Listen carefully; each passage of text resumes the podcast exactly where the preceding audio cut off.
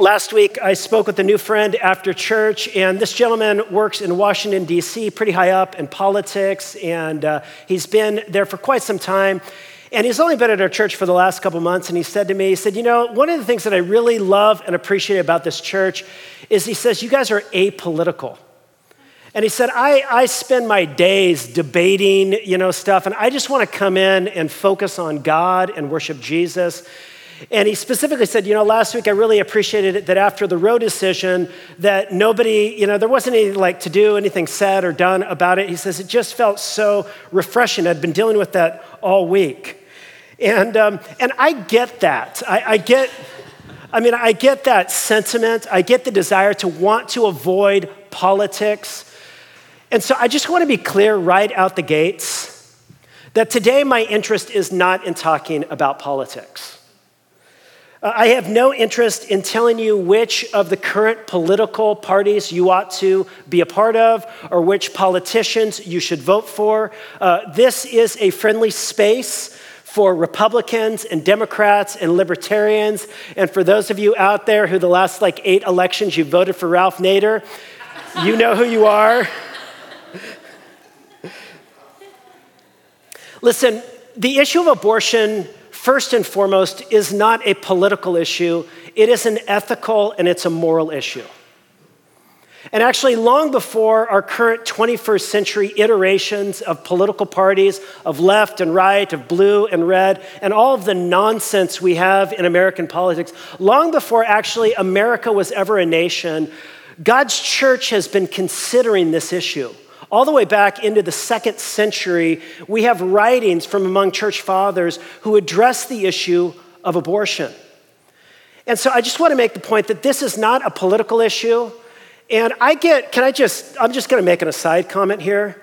As a pastor, I get a little bit frustrated that it's almost like whenever you raise an issue, of, that's worthy of consideration and reflection, ethical issues, issues like racial justice or care for the poor, that all of a sudden the only way we know how to think about this is in the binaries of left and right, of blue and red.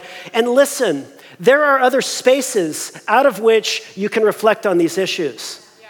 And the place we're reflecting on it out of is out of a deep commitment to Jesus and to his kingdom. And so this is not a political issue, it's an ethical issue. And if if there's, if there's one place you can go where you hope you might find some guidance and sage wisdom to face and or grapple with some of the ethical issues we face in our day, don't you think that Jesus and the apostolic witness is a good place to go? And we need that kind of witness and guidance. And so we're going to be turning to the teaching of John and what he says about love to help us think through this issue of abortion. Now, let me just give a little caveat right as I begin. I want to acknowledge that this is a big and sprawling and complicated issue, and there are so many different layers. There are the legal and the constitutional and the socioeconomic and the biological and the medical dimensions.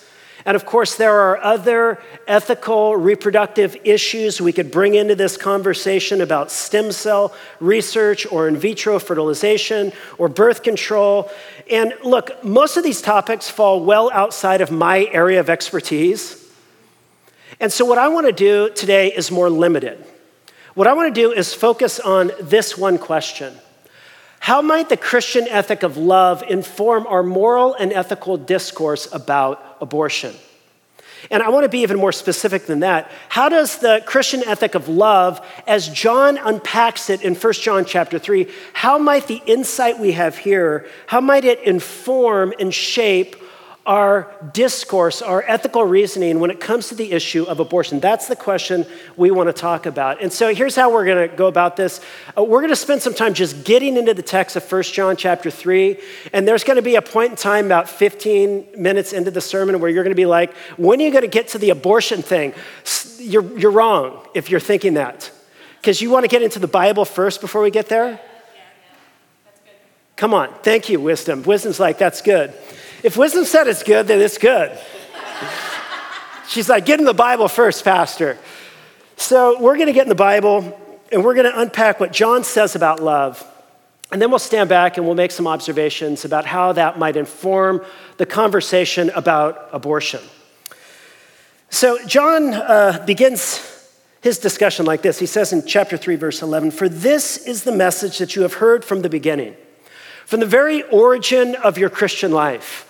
Because at the very heart of the teaching of Jesus is the love command. I've taught this to you. I've preached it again and again. We, go, we keep going back this because you still haven't got it. He says, This is the message you've heard from the beginning that you should love one another. And as he goes next, what he's going to do is he's going to unpack and explore this idea of love by setting the essence or the very ethic of love in contrast with its very opposite, namely hate.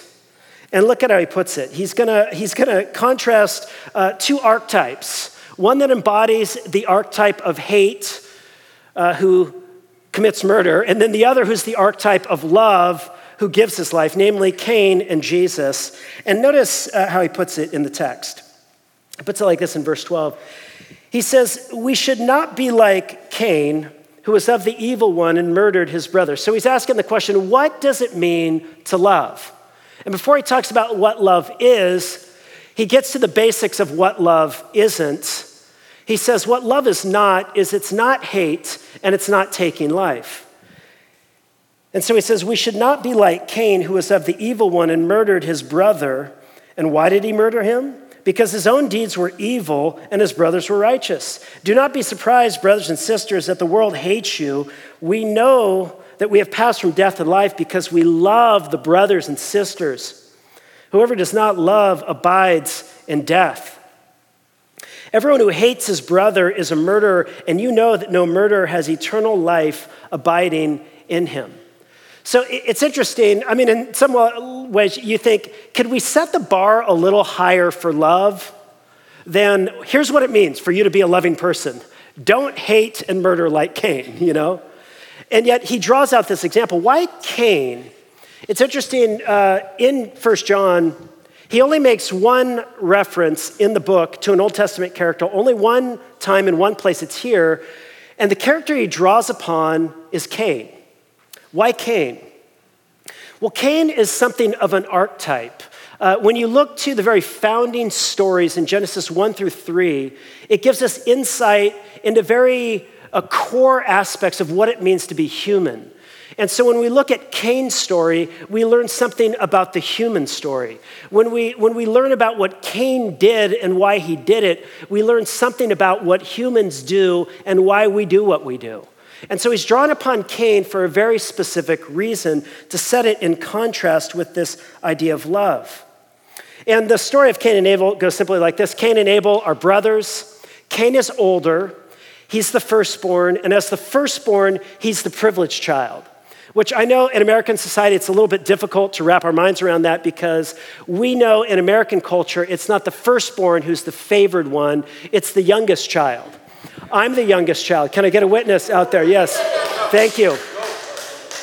But in the ancient world, they had it all wrong and backwards. It was the firstborn who was privileged.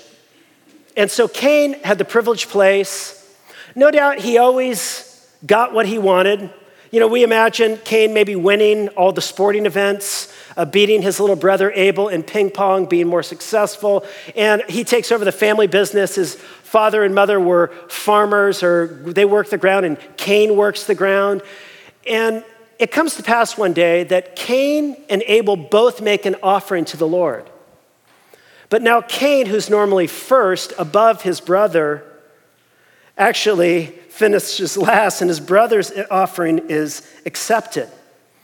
And Cain's offering, the text says, was rejected, and Cain didn't like this, and the text says his face fell and he became very angry. And we just imagine Cain's resentment over time out of this jealousy and envy because he should be the first, he should be accepted. And what's my brother doing? And why is he getting that? And, and he's getting bitter, and the resentment is growing. And over time, he arises and he kills his brother. Now, think for a moment about somebody who triggers you emotionally, somebody who, who gets your blood boiling, somebody who you're angry with. and somebody who you might resent, maybe even at your worst moments you hate. And why is it that you hate them? Why the resentment? Well, sometimes, sometimes it's because they wounded you deeply, because they did you wrong. Maybe they abused you. And sometimes you are angry and you feel hate because of the bad they did to you. But why does Cain hate Abel? It's interesting, it's not because Abel is bad, it's because he's good. You know, the most insidious and dangerous form of hate begins with this kind of resentment. The, murderous, the most murderous acts begin with resentment. You know, Joseph's brothers wanted to kill him. Why? Not because he was bad, but because he was the favorite. And why did Saul hate David? Well, because Saul had slain his thousands, but David had slain his ten thousands. You know, have you ever disliked somebody not because they were bad, but because they were better than you at something and they had gotten further along than you? I mean, this is a very common human experience, this experience of envy and jealousy. And I think John pulls up the model of Cain because he wants to put us on notice be careful.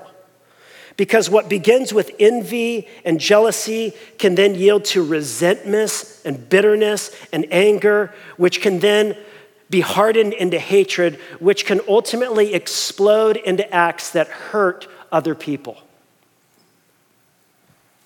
And I think most of us know what this is like. We know what it's like when we've been hurt, we want them to hurt. And maybe we've never killed anybody, but maybe what you've done is you've committed character assassination through gossip. And so he says, Be on guard. Here's Cain. Here's the archetype of hate. It is jealousy and envy that ends up because you're doing better than me. I want to put you down for my sake. And he contrasts the story of Cain now with the story of Jesus. Cain took life, but Jesus gives life. Look at what he says in verse 16. He says, You know the opposite of love. It's Cain, it's hate, it's resentment, it's murder. But he says, Here is the essence of love. By this we know love, that he laid down his life for us, and we also ought to lay down our lives for our brothers and sisters. Remember back in the 80s, some of you, Tina Turner sang that classic song, What's Love Got to Do? Let's just sing it together as got to do it. You know, she asked the question, What's love? You know, what, what is love but a secondhand emotion? John says, if you want to know the essence of love, here it is.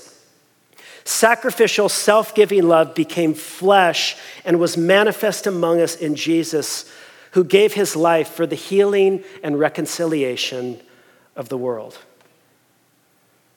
The way of love is the way of Jesus. It is bearing pain for the good of the other. It is lowering himself so that others can be exalted.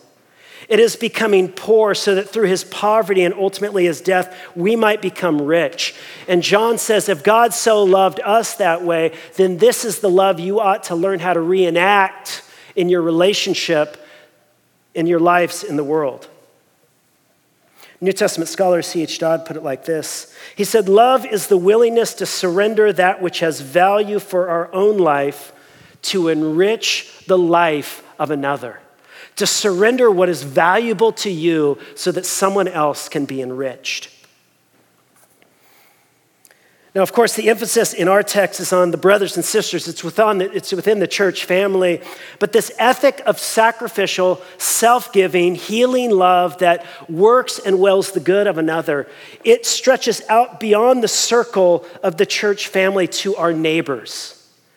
And this kind of love actually stretches out beyond neighbors to strangers, to others. And it stretches out even beyond strangers to even our enemies. It is love that will save the world, even love for our enemies, Dr. King said. And, and John is calling us into this kind of radical ethic of love. He says, if he, so, if he laid down his life for us, then we ought. It's our moral and ethical obligation to lay down our lives for others. Now, John doesn't want us to get too lofty and to think in such heroic terms. And so he gets a little bit more practical next. Look at he says, So let me just tell you what I'm talking about. Let's get to brass tacks. He says, But if anyone has the world's goods, and so he wants us to take inventory. Do you have some goods in the world? Do you have some resources? A home, a car, you know, some goods, some social capital. If anyone has the world's goods and sees his brother or sister in need and yet closes your heart against him, he says, How can the love of God abide in you? Little children, let's not love in word and in talk, but let's love in deed and in truth. This is a love that works itself out into action. And so he says, think practically about this. And so, for example, you're a student and you have a, a good friend group and there's somebody who wanders onto the campus or youth group who's alone, and, and, and it's going to cost you something to reach out to them. You, you want to hang out with your friends, you don't want to feel awkward and uncomfortable, but you, you give up some of that social capital in order to go and reach out to the need of another. Or maybe you have a, a great family. And uh, you know you, you have rich times at the family dinner table, and there's some college students that need a home away from home. And so you sacrifice, you bear, you know, a loss financially because when you invite college students in, they eat a lot of food, right? Come on, do, can I get a witness? Jonathan. I mean, he's eating at my house a lot. What can I say? You know, but but you welcome them in, you know. Or maybe you've got some vacation time and there's a, a, a, vacation Bible school camp, or you know, where there's a kids camp and we need help, and you're like, I sacrificed some of my vacation time to go serve kids. You're like, but it's going to cost me something. That's the point of love. Or maybe you have a listening ear and there's somebody who's got serious problems and they want to vomit all over somebody, and you take the time to patiently listen to them in love.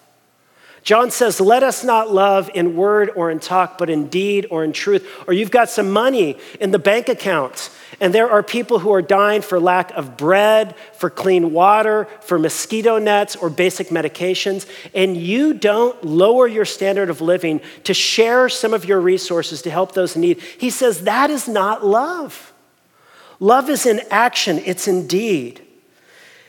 Dr. King put it like this He said, Love is not an emotional bash. It is not empty sentimentalism. It is active outpouring of one's whole being into the being of another. And so John closes off his discussion with this word. He says, Little children, let us not love in word or in talk, but in deed and in truth. He says, This is our ethical obligation. So, John builds out this idea, this ethic of love that stands at the heart of Christianity. It's the very foundation of our ethical reasoning. This is the obligation that should shape our way of life in this world. It's modeled after Jesus, the incarnate love among us. And he says, You need to embody this love in your life in the world. Now, the question we want to ask now part two of the sermon. Let's put this question, let's put this ethic of sacrificial, self giving love in conversation with the issue of abortion. Now, in, in a couple minutes, I'm going to talk about how this ethic of love creates an obligation to love the unborn. And it creates an obligation to love the mothers of the unborn. But before we get there, we need to just ask a very basic question that is really uh, the question that, that, that begs for an answer when it comes to this conversation about abortion. And it's this question What is the status of the life in the womb? You know, in just a minute, we're going to talk about our obligation to the life in the womb. But we need to ask the question what is the status of the life in the womb? Now, this is a complicated issue, but it's the issue that has to be dealt with when you talk about abortion. There are all kinds of important issues when it comes to the kind of poverty that often leads to women being in hard places to get abortions.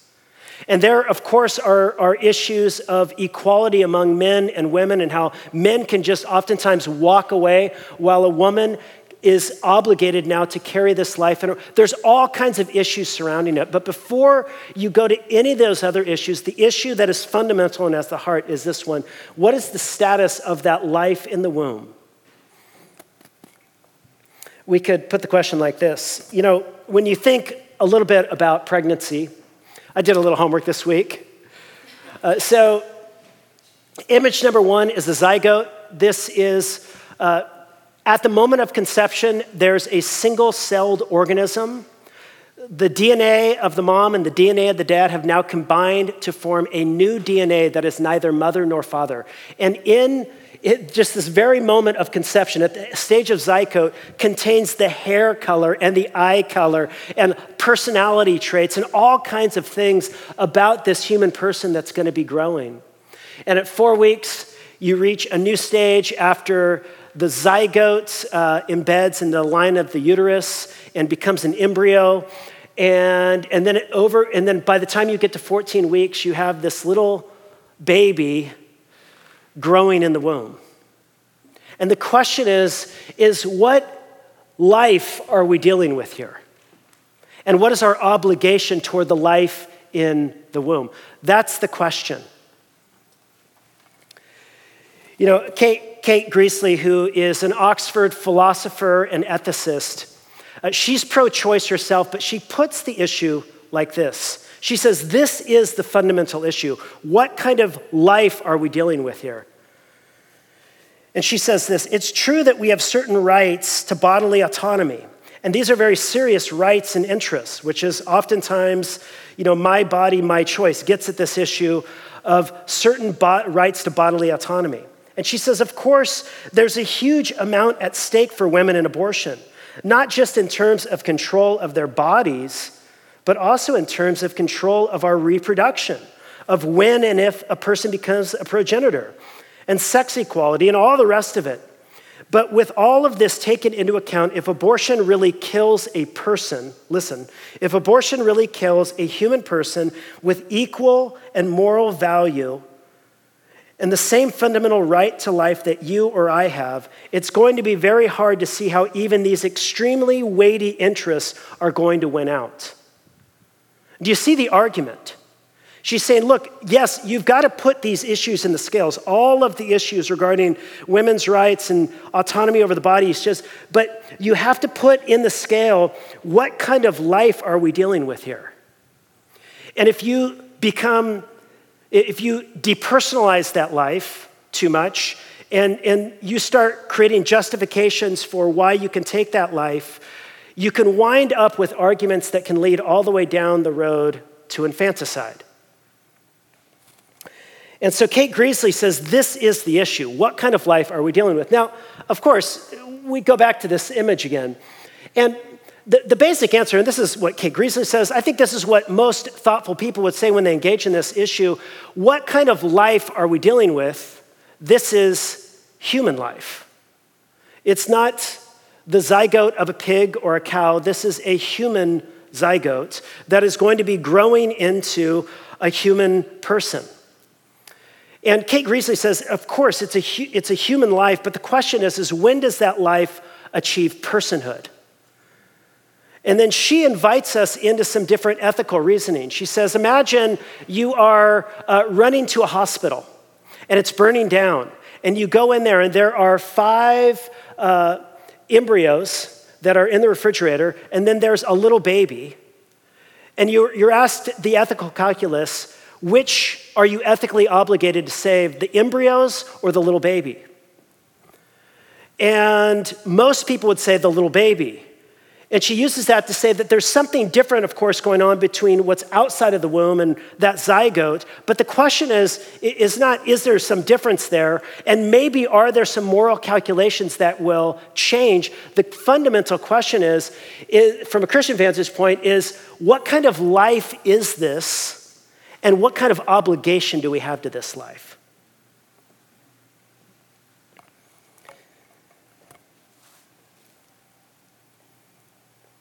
And I think what the Bible declares and what Christians profess is that God is the creator and author of all of life. God is the author of our human lives. And it's not ours to decide to end life. All of life comes into being through the creative agency of the Logos the eternal word. So, whenever new life begins to develop in any pregnancy, the creative power of God is at work. And Jesus, the original agent of creation, has already died for the redemption of the incipient life in utero. The famous theologian Karl Barth put it like this The true light of the world shines already in the darkness of the mother's womb. So whether we accord personhood to an unborn, to a zygote, you know, he or she is a manifestation of new life that has come forth from God. And of course, there may be circumstances when we would deem the termination of such life as morally justifiable, such as in the case of when the mother's life is at risk of death or the child's development is such that their death is all but guaranteed. There may be some ethical reasoning and calculus. There's all kinds of complex issues on the margins. But the bottom line is, is that we are God's creatures, and we neither create ourselves nor belong to ourselves. And within this worldview, Abortion is wrong for the same reason that murder or suicide might be wrong, is it, be, it presumptuously assumes authority to dispose of life that does not belong to us. Now, again, there are instances. We need to get into the scenarios and the crazy ones and the difficult ones, but we have to begin at some place and with convictions. But let's move on to a second question. If this is human life that's growing in the womb, then we need to ask what is our moral obligation to this unborn human life that's in the womb? Or a brother or sister of our, of our human brother or sister that's part of the human community that's growing in this womb. And I would argue that John is teaching us here that our moral obligation to human life even those lives that seem other or different or strange, and especially those lives that are most vulnerable and at risk and weakness and who have no voice, we who have have an obligation to care for those who are on the margins, and therefore we have an obligation to care for the weak, and we have an obligation to care for the unborn. And of course, it may be stated, and I think this is an obvious point, that a mother and a father, and we need to emphasize and a father, have an obligation to do loving action towards this life that has been created and that's growing in the womb. And I've watched my wife, you know, bring four children into this world and make some difficult, hard choices along the way and go through some hardship and certainly pain. You know, she went through four unmedicated childbirths. She said at one point she wanted to affect, she wanted to feel and experience the entire effects of the curse. She's a tough woman. But any mother and any father, you bear something. You sacrifice, you experience loss and pain and difficulty whenever you love somebody like a child. And of course, the, the kind of pain and difficulty it takes to bring a child into the world is matched by pain and difficulties of raising children, and hardships and unknowns and complications and difficulties. There's no path of life that is free from pain and difficulty and challenge. And so, our moral obligation is to bear hardship for the sake of others. Of course, the irony of Jesus is Jesus says that those who wish to save their life will lose it, but those who lose their lives, for my sake and the gospel's sake, will find it. There is strange, wonderful joy found in life marked by sacrificial and glad self giving love. By widening your hearts out to care for those who are in need, you expand, you experience your own experience of life and the joys of life expanded. And so, our moral obligation is to care for the unborn. And where there are situations where a mother, because of difficult, painful, crisis, terrible situations she might be in, is not capable of or is not in a place where she can care for that child, it is the obligation of the church to step in and to care for those children. And so the church, among you know, everyone else, we ought to be the fiercest advocates and agents in adoption and foster care. And partnering together with organizations like Elizabeth House that seek to, to keep moms with their children so that those children can be supported and cared for. And so our moral obligation is to love these unborn children. But I want to suggest that the love command, this, this ethic of love, not only obligates us to love the unborn, it also, well, uh, before I go, we, we, can't, we can't leave this point without quoting from Mother Teresa. David, I mean, come on. David said, I'll only come today if you quote Mother Teresa, and here you are. She says this I will tell you something beautiful. We are fighting abortion by adoption. It's interesting, she recognizes, and she's in the heat of this debate, that you don't fight against really hard places that women are in and children are going through simply by having loud opinions that you assert on social media or that you put in slogans that are put out on tweets or on your lawn. It is through hard and difficult loving action that we care for people. She says, We fight abortion by adoption, by care of the mother and adoption of her baby. We have saved thousands of lives. We have sent word to the clinics, to the hospitals, and police stations. Please don't destroy the child. We will take the child. And so we have a moral obligation to love the unborn. But thirdly, we have a moral obligation to love the mother of the unborn. You know, I, found that in my, in my conversations with those who are progressives on this issue, they, they often emphasize the needs and the circumstances and the situation of the mother to almost the complete exclusion of the unborn and that human life that's growing in the womb. But I found that among my conservative friends who are conservative on this issue, the conversation is almost the opposite. And there is deep concern for the unborn with almost total exclusion of considering the hard place that the mother's in. And the circle of our concern and our love must be wide enough to embrace both the unborn and the mother, and the father for that matter. And sometimes love in those instances to the father means kicking him in the butt and calling him out and calling him to action. Serious. There's reason why oftentimes women are in this place. You know, there was a study done among women who were denied the ability to get an abortion. And get this one week after being denied, 35% no longer wished they would have aborted. So after being denied, and being disappointed initially, 35% a week later were glad they didn't abort. Five years later, with four year old in tow, 96% were glad they didn't abort. Which reveals that, uh, among other things, people are not pro abortion in the sense that, oh, I'm born today, and one of my dreams in life is to get an abortion. Nobody wants to get an abortion. People find themselves in desperate straits, in crisis moments of their life, and they don't have any other course of action. They're terrified, they don't know what to do. And in moments of desperation, they might go to this solution.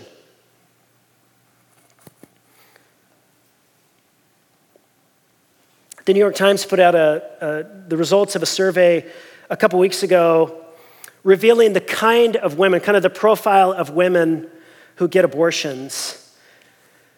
75% of those women are near or below the poverty level. Is that because those who are near or below the poverty level are not as moral as those who have wealth and affluence? Or is it because there are circumstances that they are in that prevent them from feeling like this is possible? And those are societal issues that have to be a part of our circle of concern care for the unborn and what the situation is, and not just for the unborn and thinking about adoption, but how can those mothers stay with children? Those are other big, massive concerns. And so when we think about our, uh, our moral obligation to the mother, we have to think about love of the mother and love of these children. And how do we love mom well so that she can be cared for? You know, I'm primarily at this point talking about the responsibility of the Christian community. You know, and if our reaction to people who are in hard places that make these choices is to shame them or to lock them into guilt, that's just not what the gospel does. The gospel frees us from guilt. And it reveals that we're loved, that there's hope, that there's hope for the future, there's hope for me. And so we need to be people who love all kinds of people, who are in all kinds of places that maybe you would be in, maybe some of you have been in.